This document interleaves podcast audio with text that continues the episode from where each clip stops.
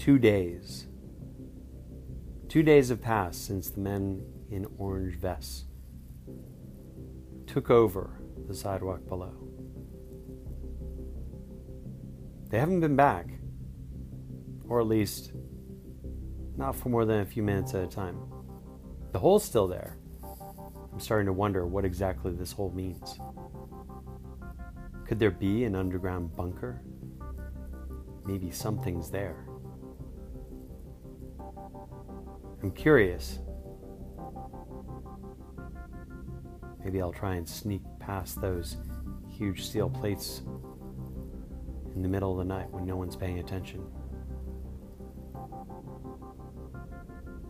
Somebody told me that the men in orange vests have some bunker somewhere at 3rd and Folsom.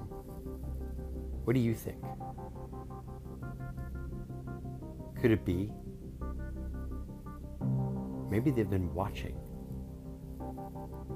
Maybe that's really what's happening with all the construction all across San Francisco these past 10 years.